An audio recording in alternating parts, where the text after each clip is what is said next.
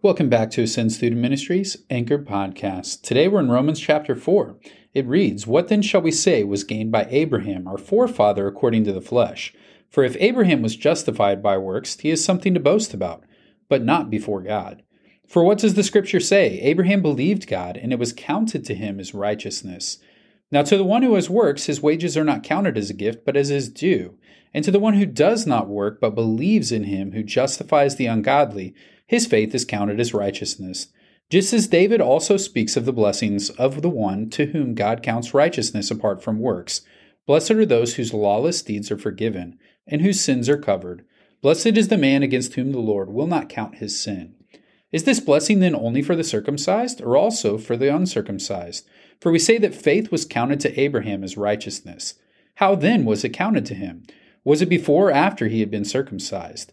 It was not after, but before he was circumcised. He received the sign of circumcision as a seal of the righteousness that he had by faith while he was still uncircumcised. The purpose was to make him the father of all who believed without being circumcised, so that the righteousness would be counted to them as well, and to make him the father of the circumcised, who are not merely circumcised, but who also walk in the footsteps of faith that our father Abraham had before he was circumcised. For the promise to Abraham and to his offspring that he would be the heir of the world did not come through the law, but through the righteousness of faith. For if it is to the adherents of the law who are able to be the heirs, faith is null and the promise is void. For the law brings wrath. But where there is no law, there is no transgression. That is why it depends on faith, in order that the promise may rest on grace and be guaranteed to all his offspring, not only to the adherent of the law, but also to the one who shares the faith of Abraham, who is the father of us all. As it is written, I have made you the father of many nations, in the presence of God in whom he believed, who gives life to the dead and calls into existence the things that do not exist. In hope he believed against hope, that he should become the father of many nations, as he had been told. So shall your offspring be. He did not weaken in faith when he considered how his own body, which was as good as dead since he was about a hundred years old, or when he considered the barrenness of Sarah's womb. No unbelief made him waver concerning the promise of God, but he grew strong in his faith as he gave glory to God, fully convinced that God was able to do what he had promised. That is why his faith was counted to him as righteousness. But the words, it was counted to him, were not written for his sake alone, but for ours also. It will be counted to us who believe in him who raised from the dead Jesus our Lord, who was delivered up for our trespasses and raised for our justification.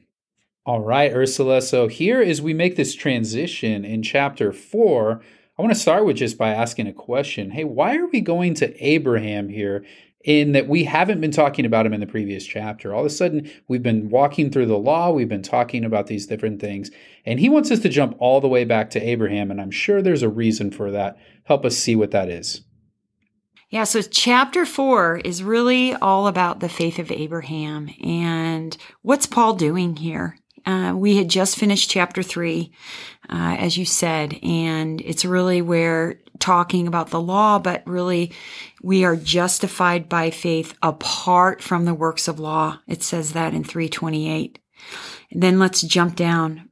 4 1 starts with, What then shall we say was gained by Abraham? Well, who's Abraham?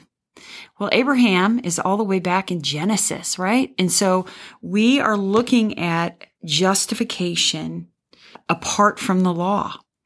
And Abraham was the first one, right? Called out of the Ur of the Chaldeans. And for those of you who don't know where that is, that's actually modern day Iraq. And what's even cooler about that is where he was called out of and asked to go without knowing where he was going, it says in Genesis. The Ur of the Chaldeans is in a, a region called Mesopotamia. And that is where the cradle of civilization actually started. That's where the start of agriculture, where people started living in villages. I mean, that's what they call civilization. So he is like one of the first people in civilizations, not the first human per se, but we're talking in civilization. He was called out of that, right? And to go. And really what this Abraham is, is he's an illustration of what it is to live by faith and not by works. And if you start to look, it says in verse three, Abraham believed God and it was counted to him as righteousness. But when did he believe God? Did he believe God before the law or after the law? Because we're right back to if justification is by faith apart from the law, then the law had nothing to do with it. Well, you have to kind of get into circumcision then. That was the law he was asked to keep. And that was the law that he was to keep and um, to signify that he was a follower of Christ. But the law didn't make him saved. In fact, he actually didn't get circumcised until years and years after his belief was accredited to him as righteousness. So again, it says in chapter four, belief came before the law.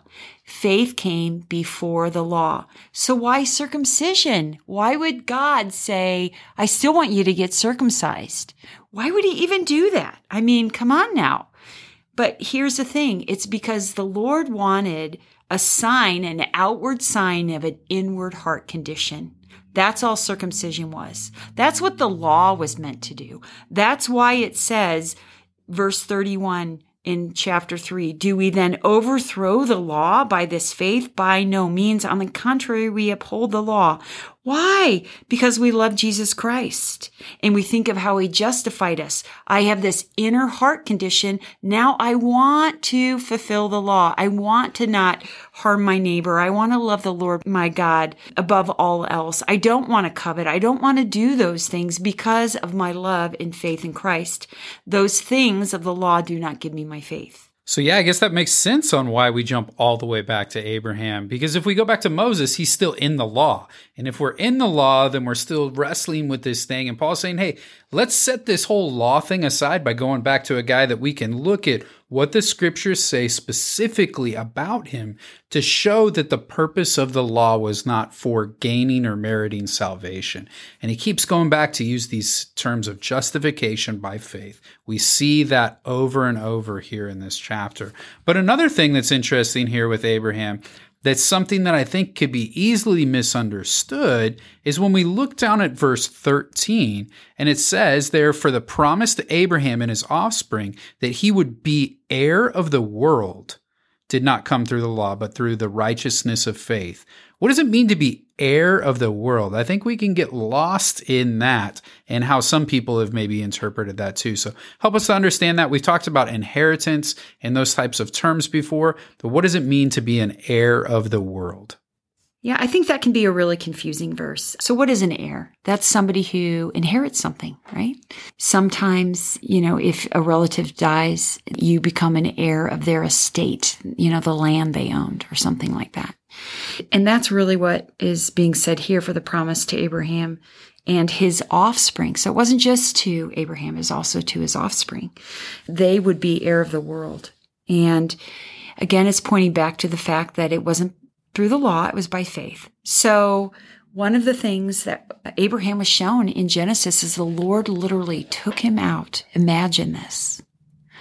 Took him out and said, Look at all the stars imagining the Lord putting his arm around your shoulder and saying, Look up at all the stars, and so shall your offspring be, right?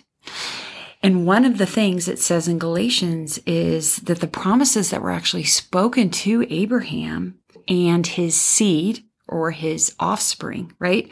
But it doesn't say and to seeds, meaning many people, but and to your seed, it says there, meaning one person. And that one person is revealed as Christ in Galatians 3.16. So if we start to look at this, they would be heir of the world. Well, who's going to be heir of the world at the very end? We're studying Revelation, right? In, on Sundays. And you are seeing God of the universe. He is going to redeem this world and he will be heir.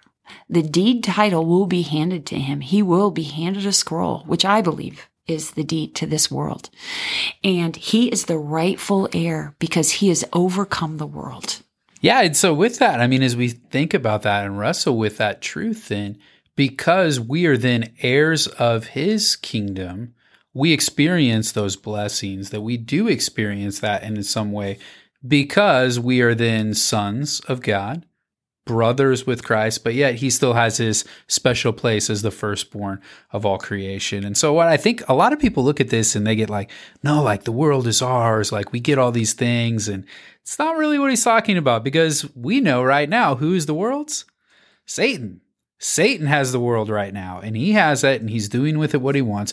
That's why we experience so much pain and suffering and so many of the effects of sin. And so, I thought that's important for us to draw out here because if you interpret that wrong or poorly, it can really mess with how you think reality is. And that's why when we look at the scriptures, we want to interpret them as the author intended so that we can understand what God is trying to communicate to us. So as you read through this passage, as you think about the questions that you have, that's why it's so important to answer those questions rightly. If you're not doing that, you're not growing in your understanding and can even be swayed into believing other things things. So, as you find those questions, answer those questions within the community of believers with the tools that you have so that you are growing in your understanding of God each day.